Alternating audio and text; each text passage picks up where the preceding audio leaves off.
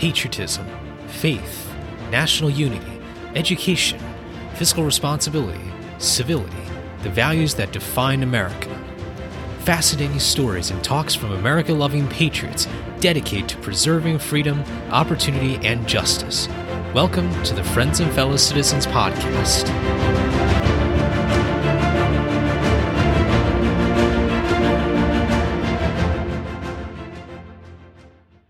Hello, everyone, and welcome to episode eighty-two of Friends and Fellow Citizens. I'm your host, Sherman Tyloski. Thank you all so much for joining me this week.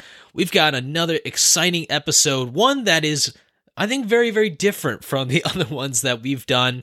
This is another classic part one, part two episode.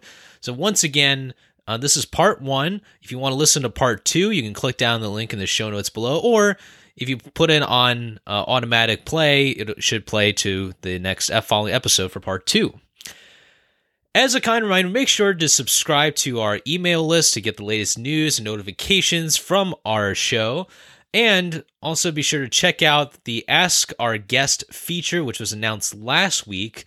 Uh, this is a great way to be, really be a part of these interview episodes. And more information is in the previous episode, or just simply subscribe to our email list, and we'll have some more details for you about how to have a chance to ask a question for a future guest. Now, as I just mentioned, this episode clearly is different from the rest.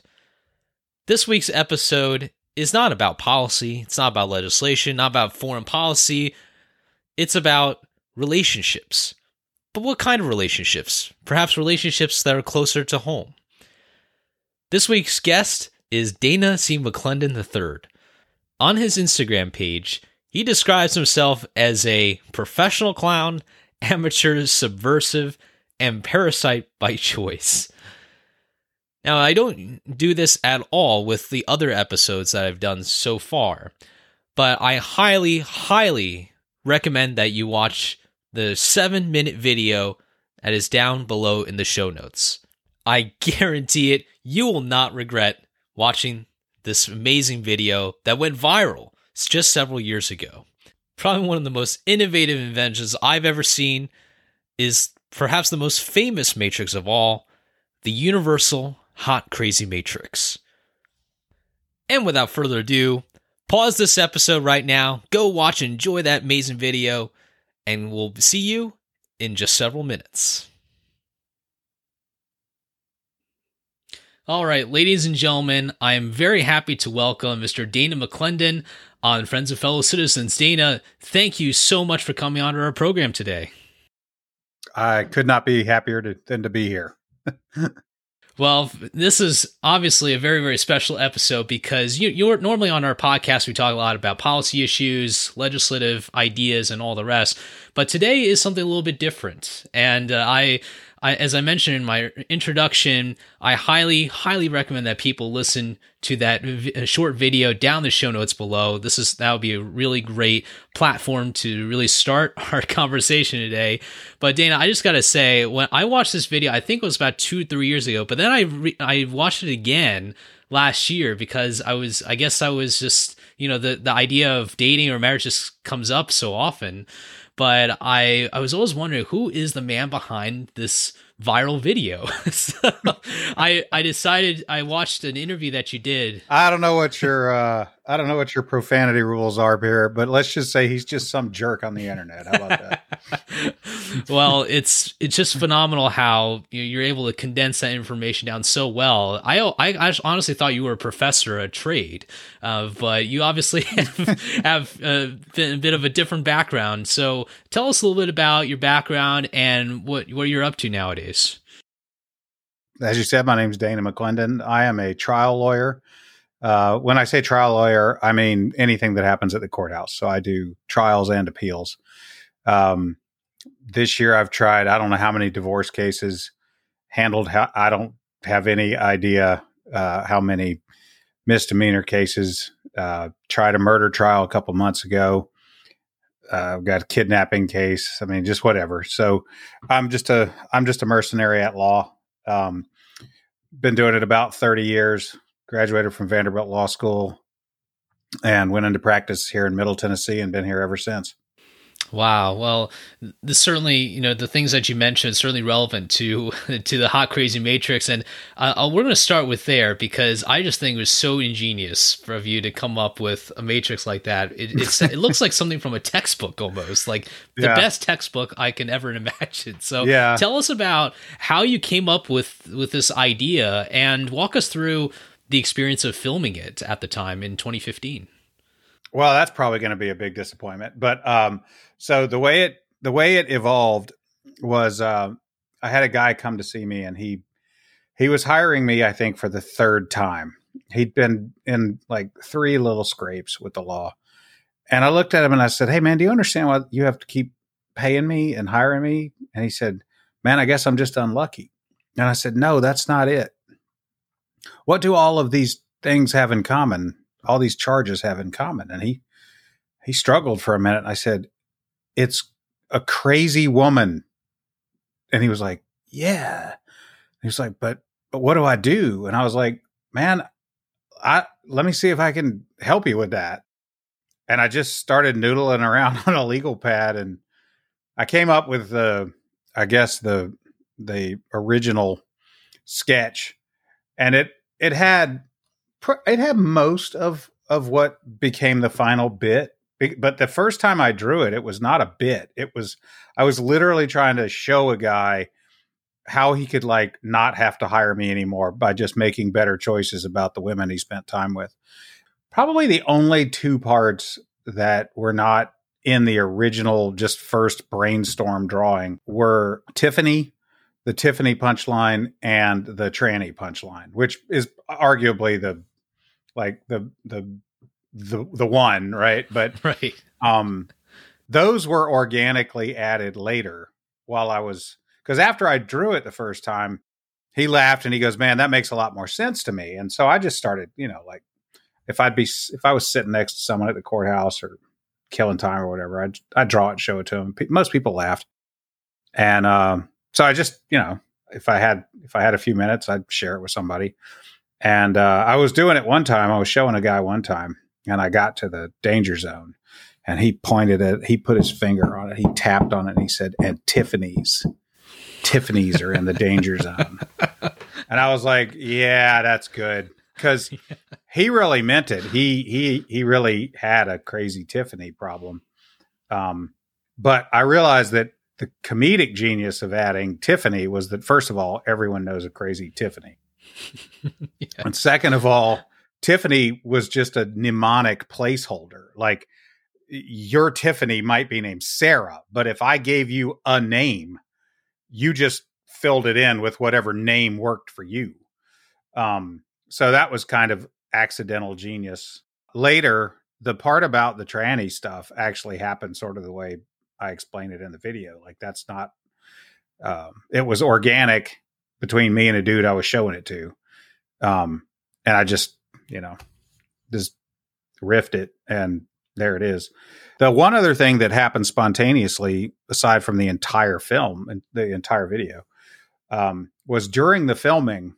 Um, I did not have hairdressers in the danger zone when I would do the bit on my own. And, Um, the day that we filmed what became the hyper viral video, um, I did not know I was going to see James. He didn't know I was coming to see him. I hadn't planned to see him. I just happened to go to court in the county where he lives. It's about an hour and a half from where I, I live. And if I'm over there in Camden, I stop in and I see my friends that are over there. So I got out of court. I went by, I saw James, and I don't even remember how it came up, but I think he must have said something like, "Oh, you know, so-and-so's girlfriend's giving him a hard time," or whatever. And I, I don't even know. Anyway, I drew the bit. I showed James the bit, and uh, he goes, "That's funny, man. You should do a video." And I said, "Okay." So he literally walked out um, into his filming room. It, well, it's just, it's just a classroom with a whiteboard, and turned the camera on and filmed it. And what you saw on the, on YouTube and on wherever you saw it, Facebook and wherever else it went, um, what you saw was one take. There was, there was no editing. Well, the only editing that was done was we filmed it all straight through. Um, and then James, and when, when I finished doing the bit, James stepped in the camera, we filmed the intro, and we filmed the exit. Um, and what was funny was that while we were filming it, it was just me and James and then two women that worked for him, and they had no idea what we were up to. So if you listen carefully, you can hear, you can hear women snickering oh, yeah. and they'd never seen it either. So they were seeing it for the first time and they were trying not to laugh. And I almost broke, like, I wasn't really in character. That's just me being like, you know, deadpan, but, um, but you can hear them snicker. And then Jane, when I was doing the, the bit on the whiteboard, um, I got to danger zone and James from off camera yells, and hairdressers. And I was like, and hairdressers are in the danger zone for sure.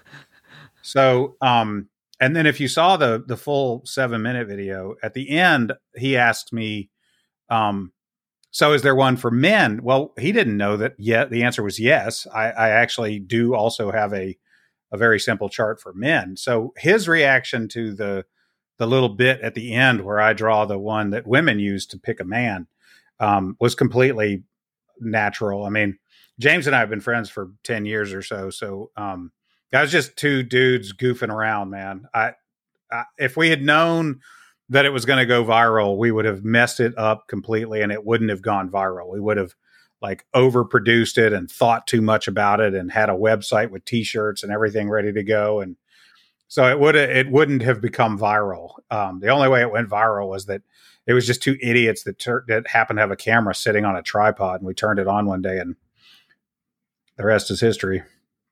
Uh, it's so amazing. I mean, it's almost like it was just meant to be, you know, things just kind of happen and you kind of feel like, I don't know, I don't know if it's pre-planned or whatever, but you just know that you, you just got to do it. And I, I love how you, you told a story about how there's, it, it literally felt like we were in class learning about, about these concepts because we don't learn this stuff in school.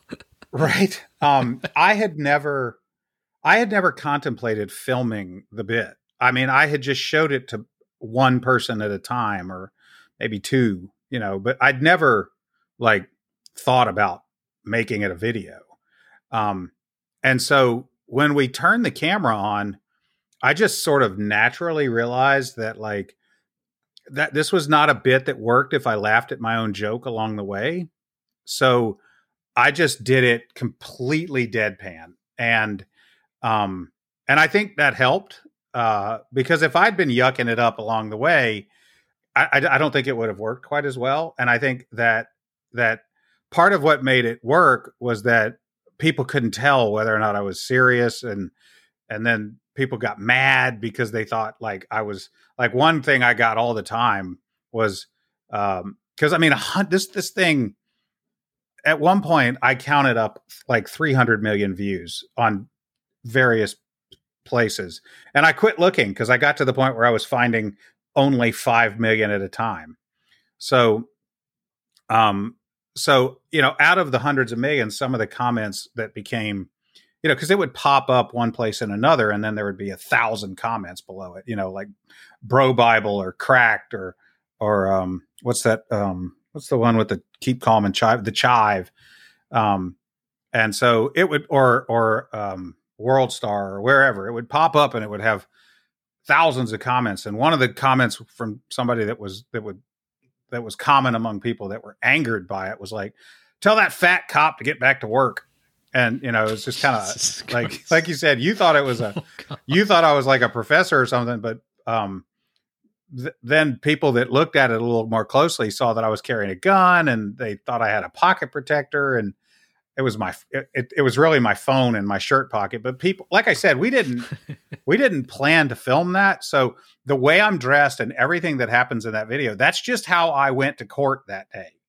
Um, and I had my phone in my pocket and I always carry a gun. So, um, so I had a gun on and I just happened to have taken my blazer off. So like I said, if we had thought through it and tried to plan it or, or make it work, we wouldn't have made it work.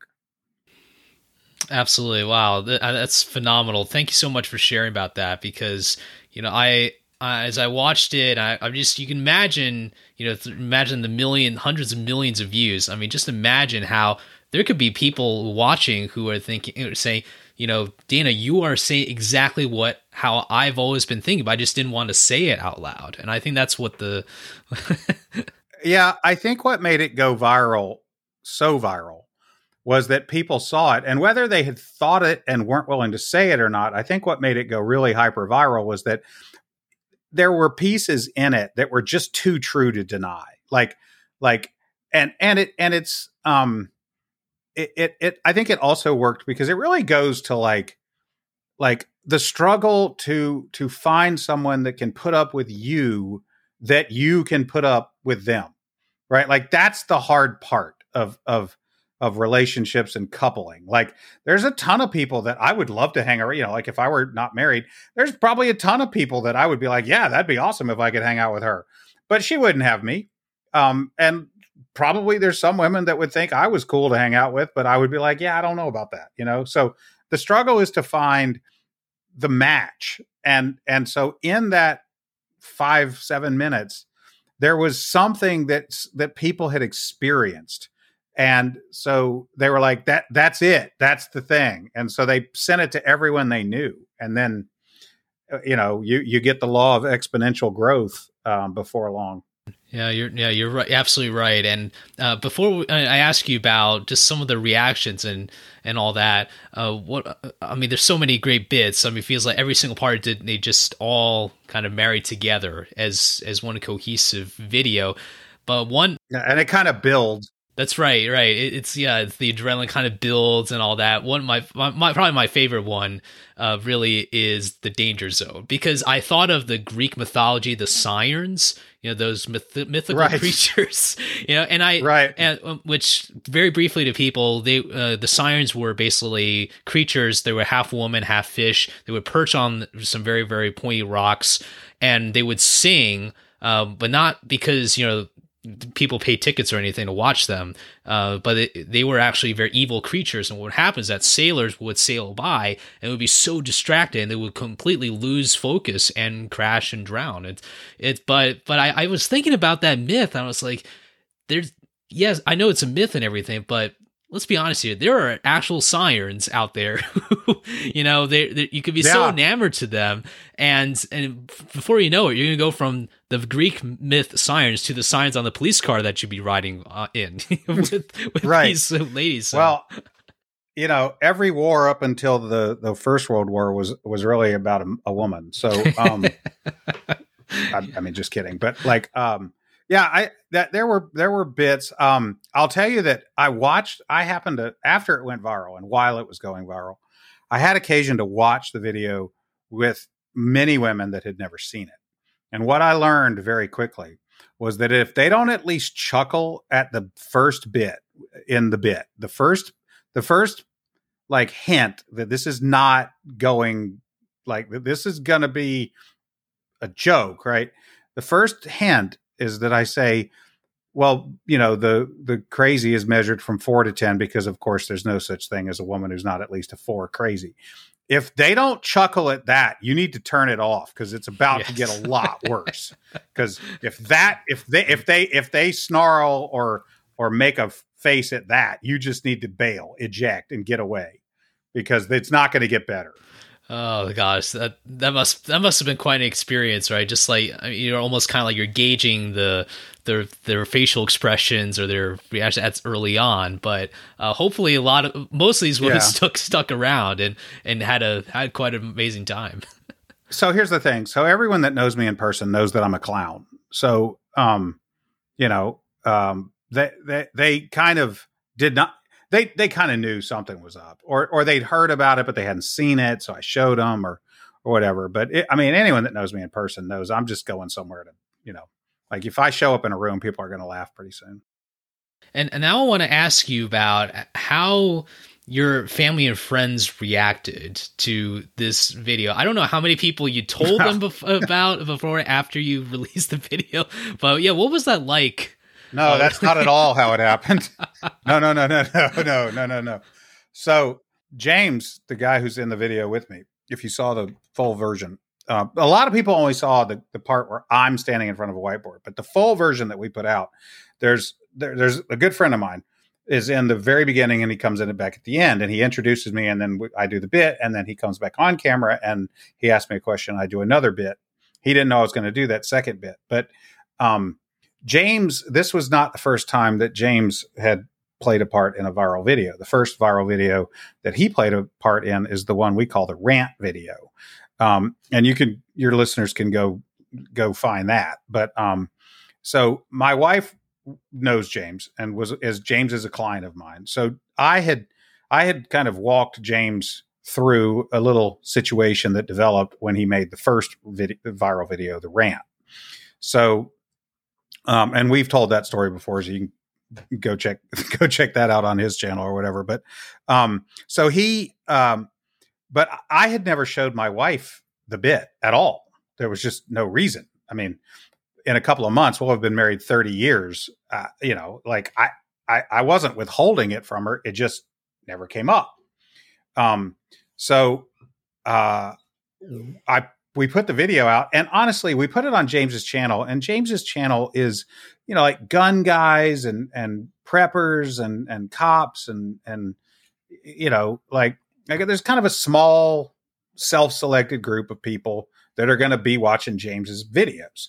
So I thought, okay, there'll be five thousand dudes, ten thousand, maybe we'll yuck it up, call it a day. Um, that is not what happened. So before long, it was it had just exploded across the internet. Well, my wife had never even seen the bit. Never mind, did, did she know I'd ever made a video?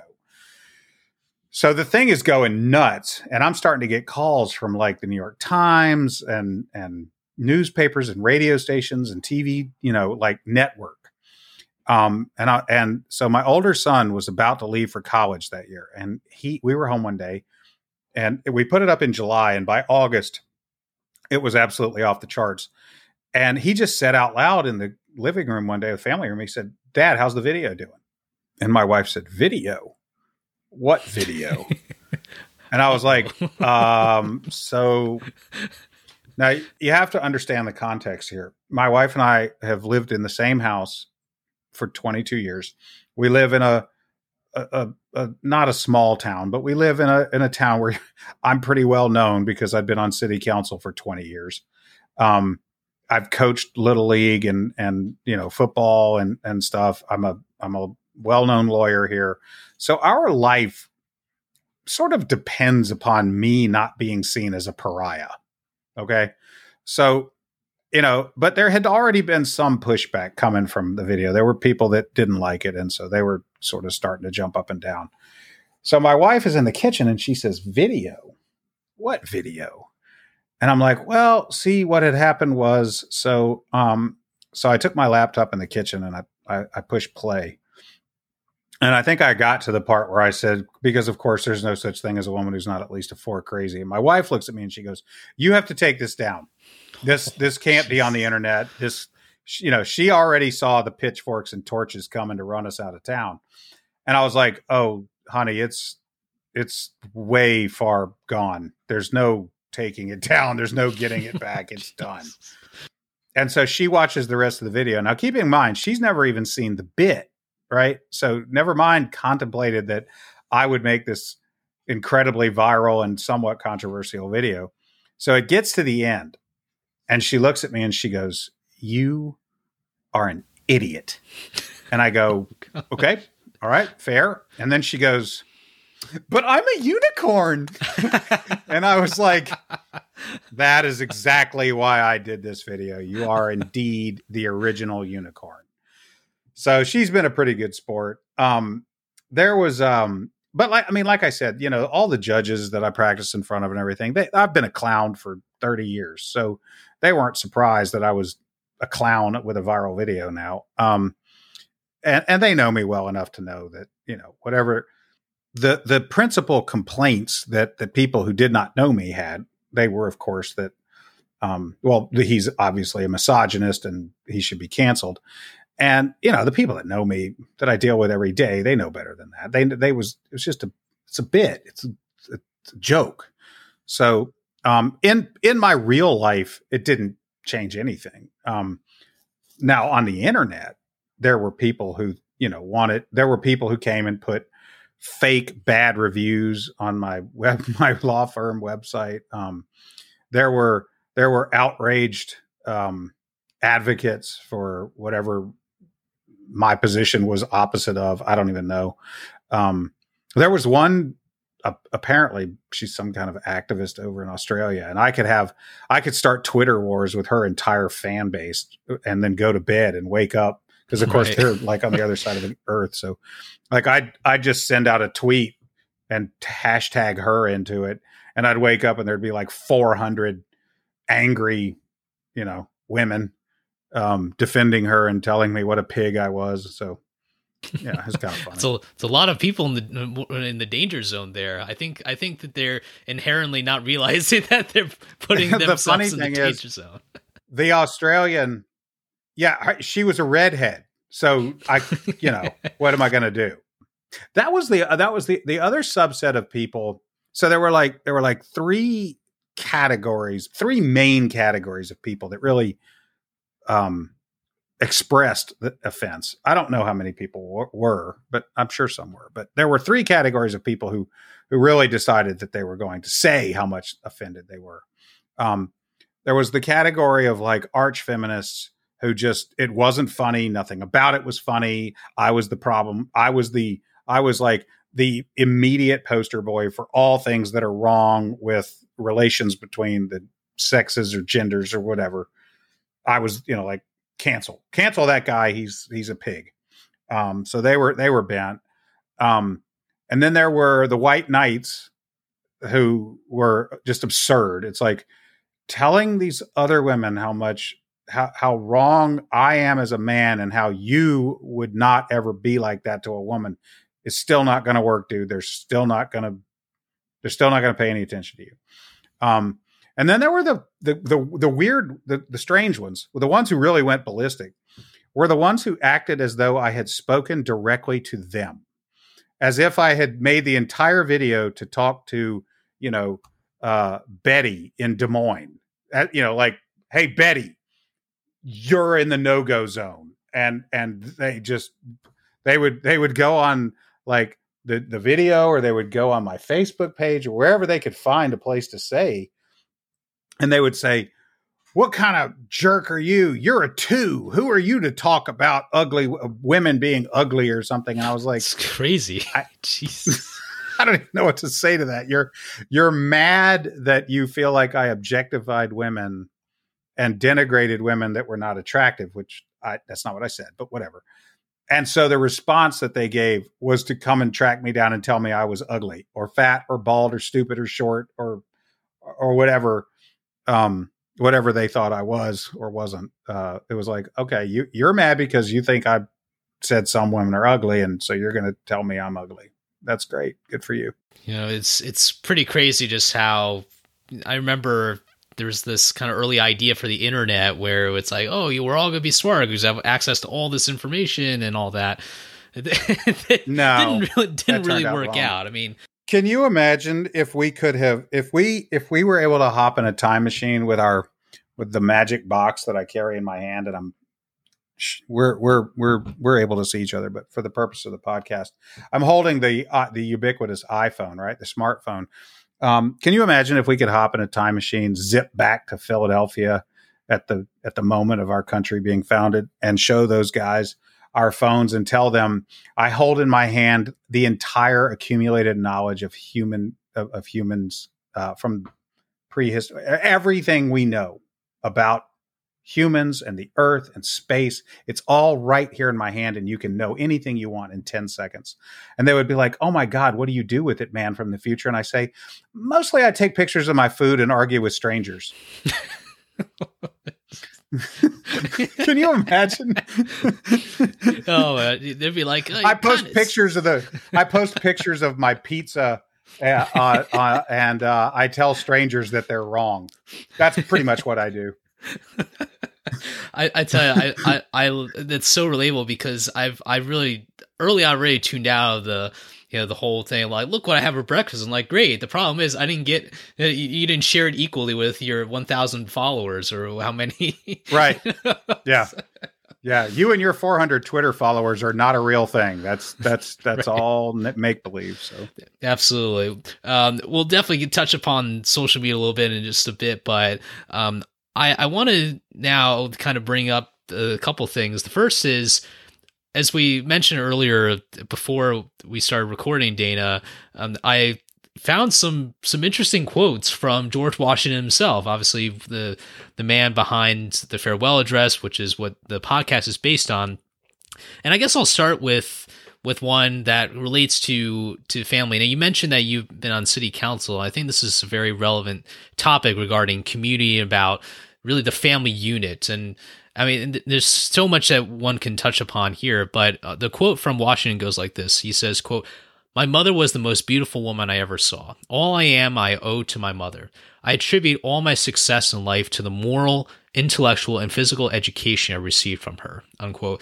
And I, I read this quote because it, it seems like, you know, there's, there's a number of, of things that I'm concerned about. One thing I'm concerned about is the the future of the the family unit. You know, we kind of look at, you know, recent history, like say from the sixties or something, the sexual revolution and all this stuff that goes on. But it it seems like we we're such a fragmented society. It kind of it's kind of evidence from, you know, some of those comments and the things that these weirdos say on the internet. And it's really, I love the metaphor that you put out, because it just seems like, We okay, we just because we brand it as smartphone doesn't mean that we're smart. We're calling this phone smart, we're not calling ourselves smart. Uh, what would you say about just kind of the state of maybe some of uh, the fragmentation of society to some degree, like maybe in our communities, or just the way that we've we've maybe drifted off from the the, the intention, the meaning, or the the value of having a, a, a family unit?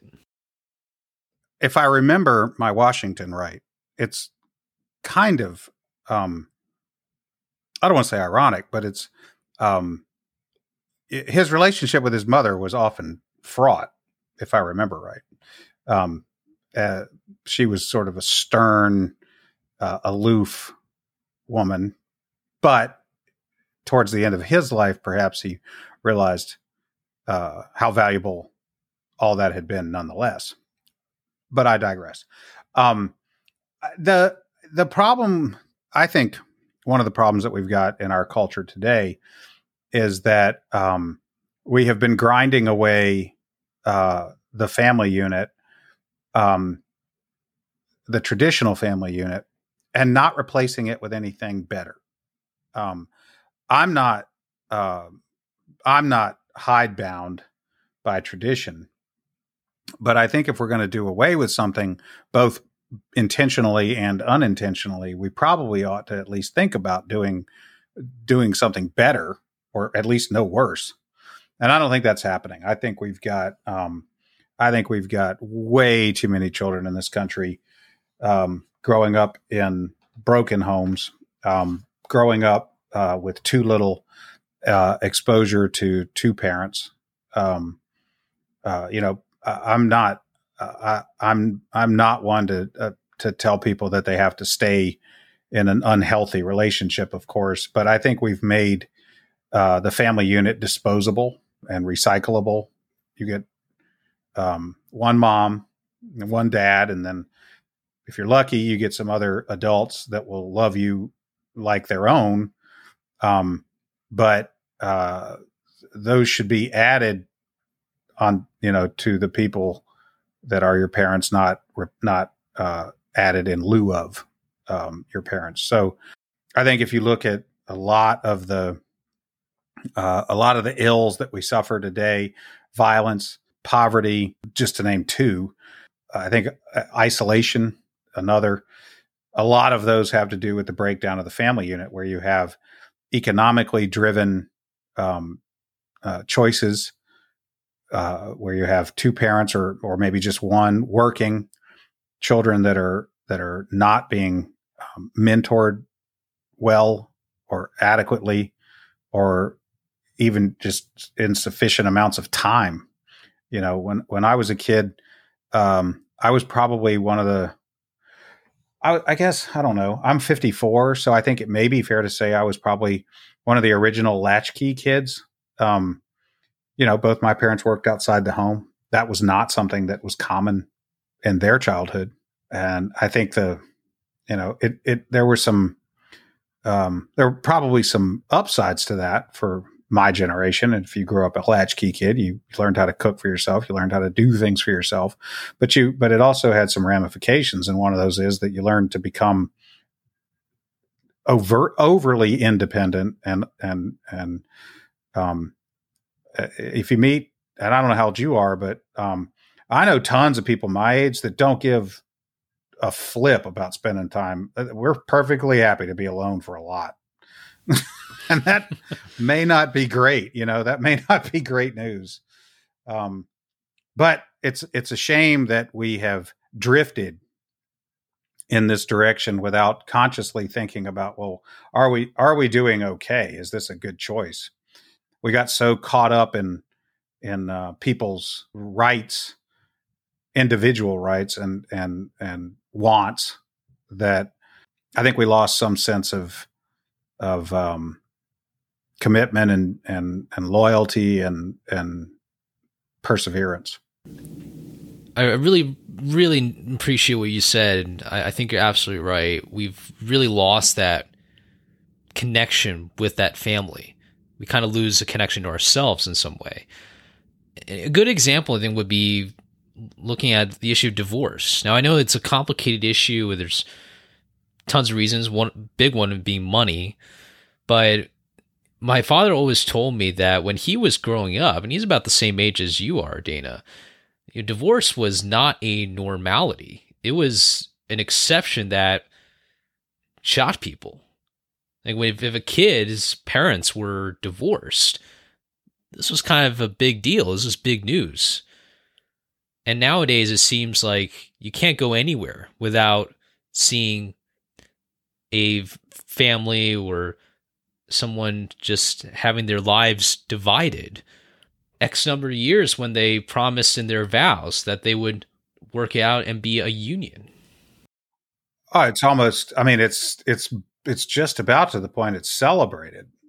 I mean, um, as opposed, you know, I'm not suggesting that people should be stigmatized by being divorced, but I think, um, I think too many people, I, I've, I, I do a lot of divorce work.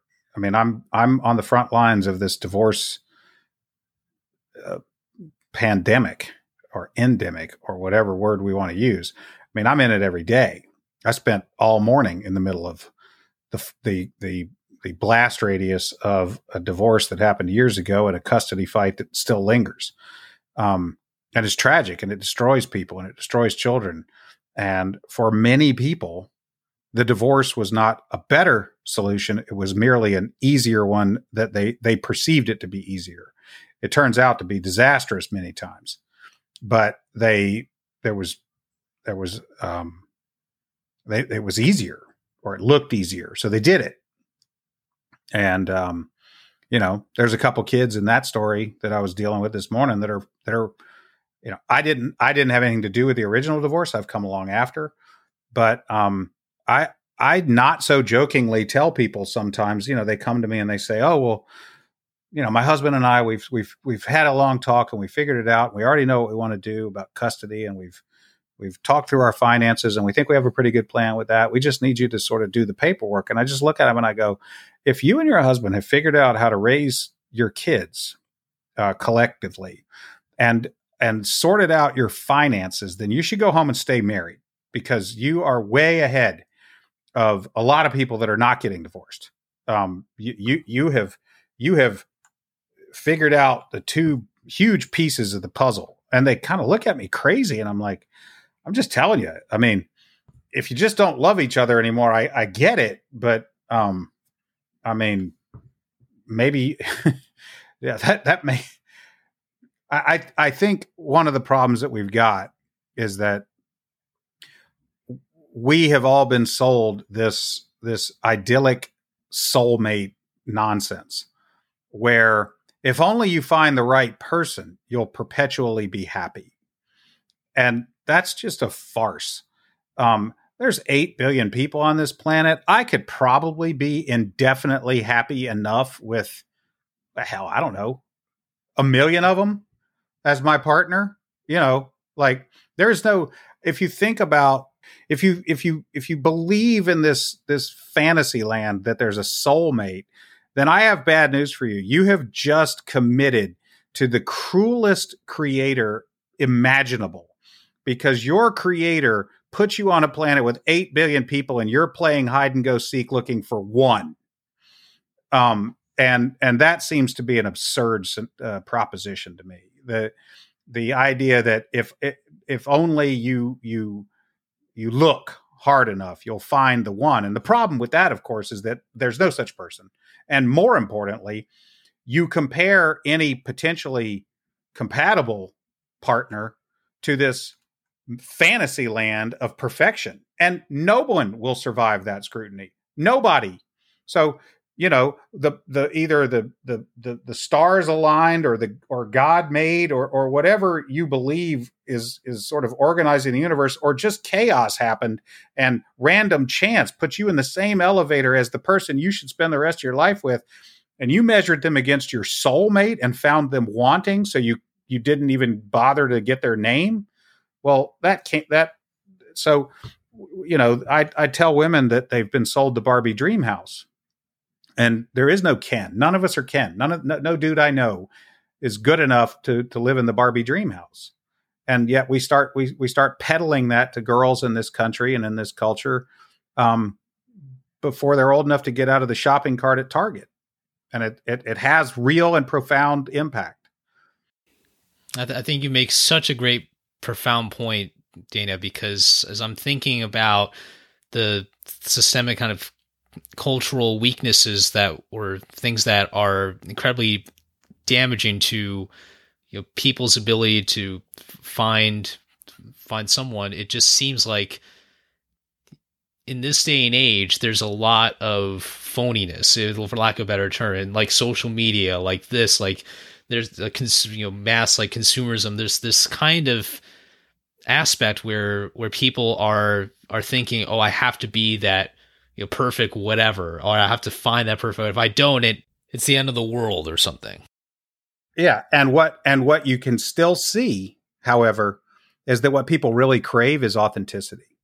Because, for example, the re- I I submit that the reason that Dave Chappelle is gangbusters Uh, successful is because Dave Chappelle says the truth out loud, and and you don't you don't have to agree with him, but you do have to respect the fact that he he risks everything every night uh, and just says stuff that he feels and believes, and people know it's authentic. It's not a front, you know. It's like if if Dave Chappelle's entire thing is just a shtick, just a just a front, just a big fake thing, then he's perfected the fake authenticity.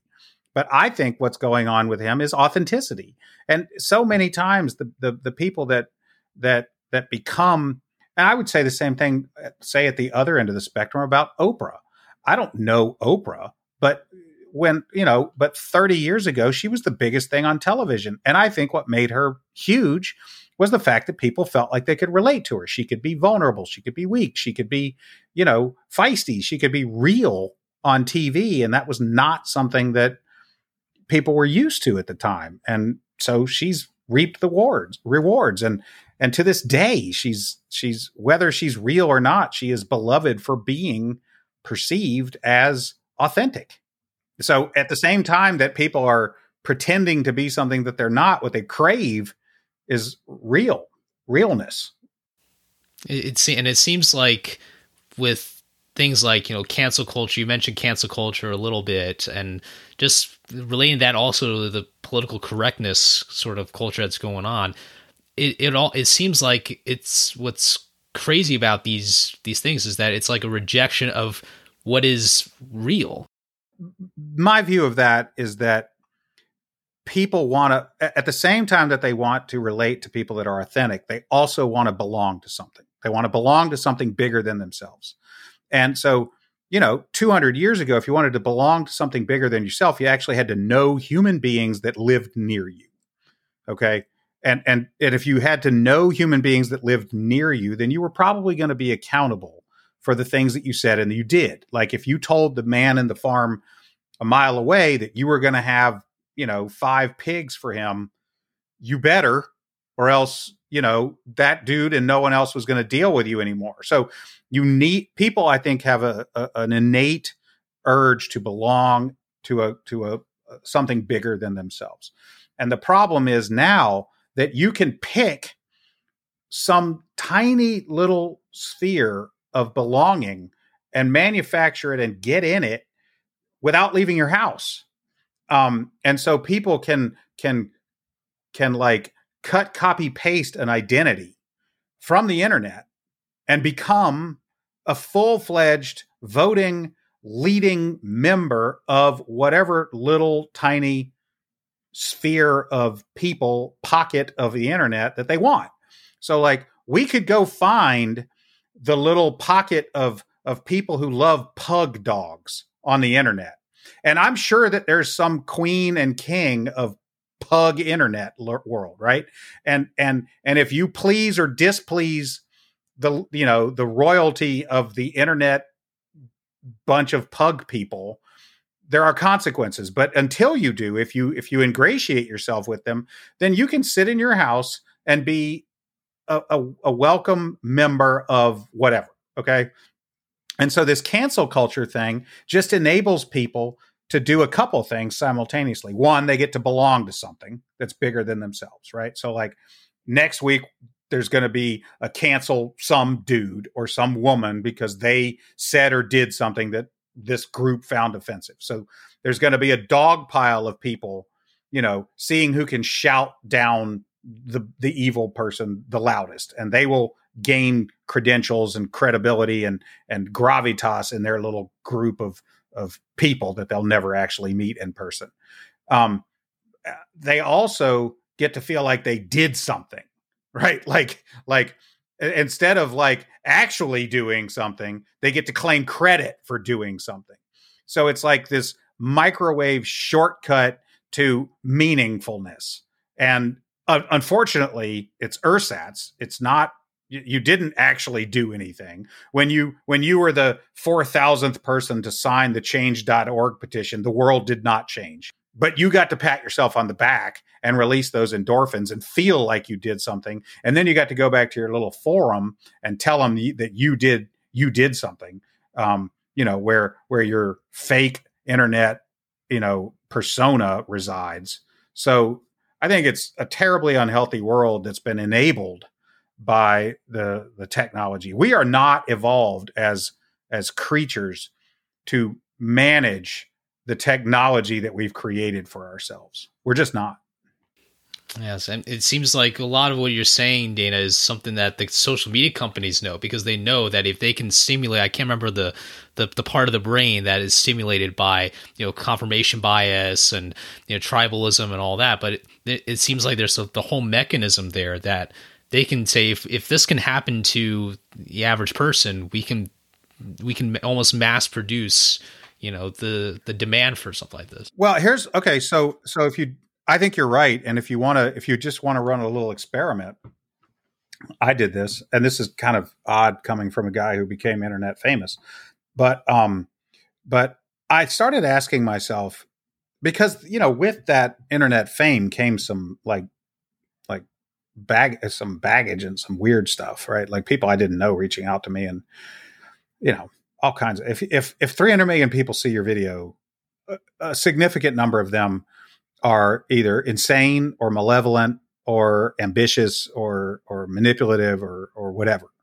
And they, and they'll find you and whatever. So it took me a while to realize that, good Lord, you know, I've like, I just treated anyone that came at me on the internet like I like they'd stop me on the sidewalk. I was, I was nice enough to them. And then, you know, I'd be like, oh, sure. Yeah. I'm, I, I, I'm a lawyer. I, I answer questions, you know, I was like, and then sometimes they turned out to be weirdos and I was like, oh, that's weird. So I'd like, you know, have to shut that down and walk off, figuratively speaking. But, um, here's the experiment that I decided to run on myself. And I, I my results were conclusive. Um, I thought, well, if I'm spending, let's say fifteen hours a week on social media. That's probably low at the time. You know, maybe I'm spending thirty. I don't know. It's easy to pile up if you're honest about record keeping, right? Um, if I, let's just say fifteen hours a week.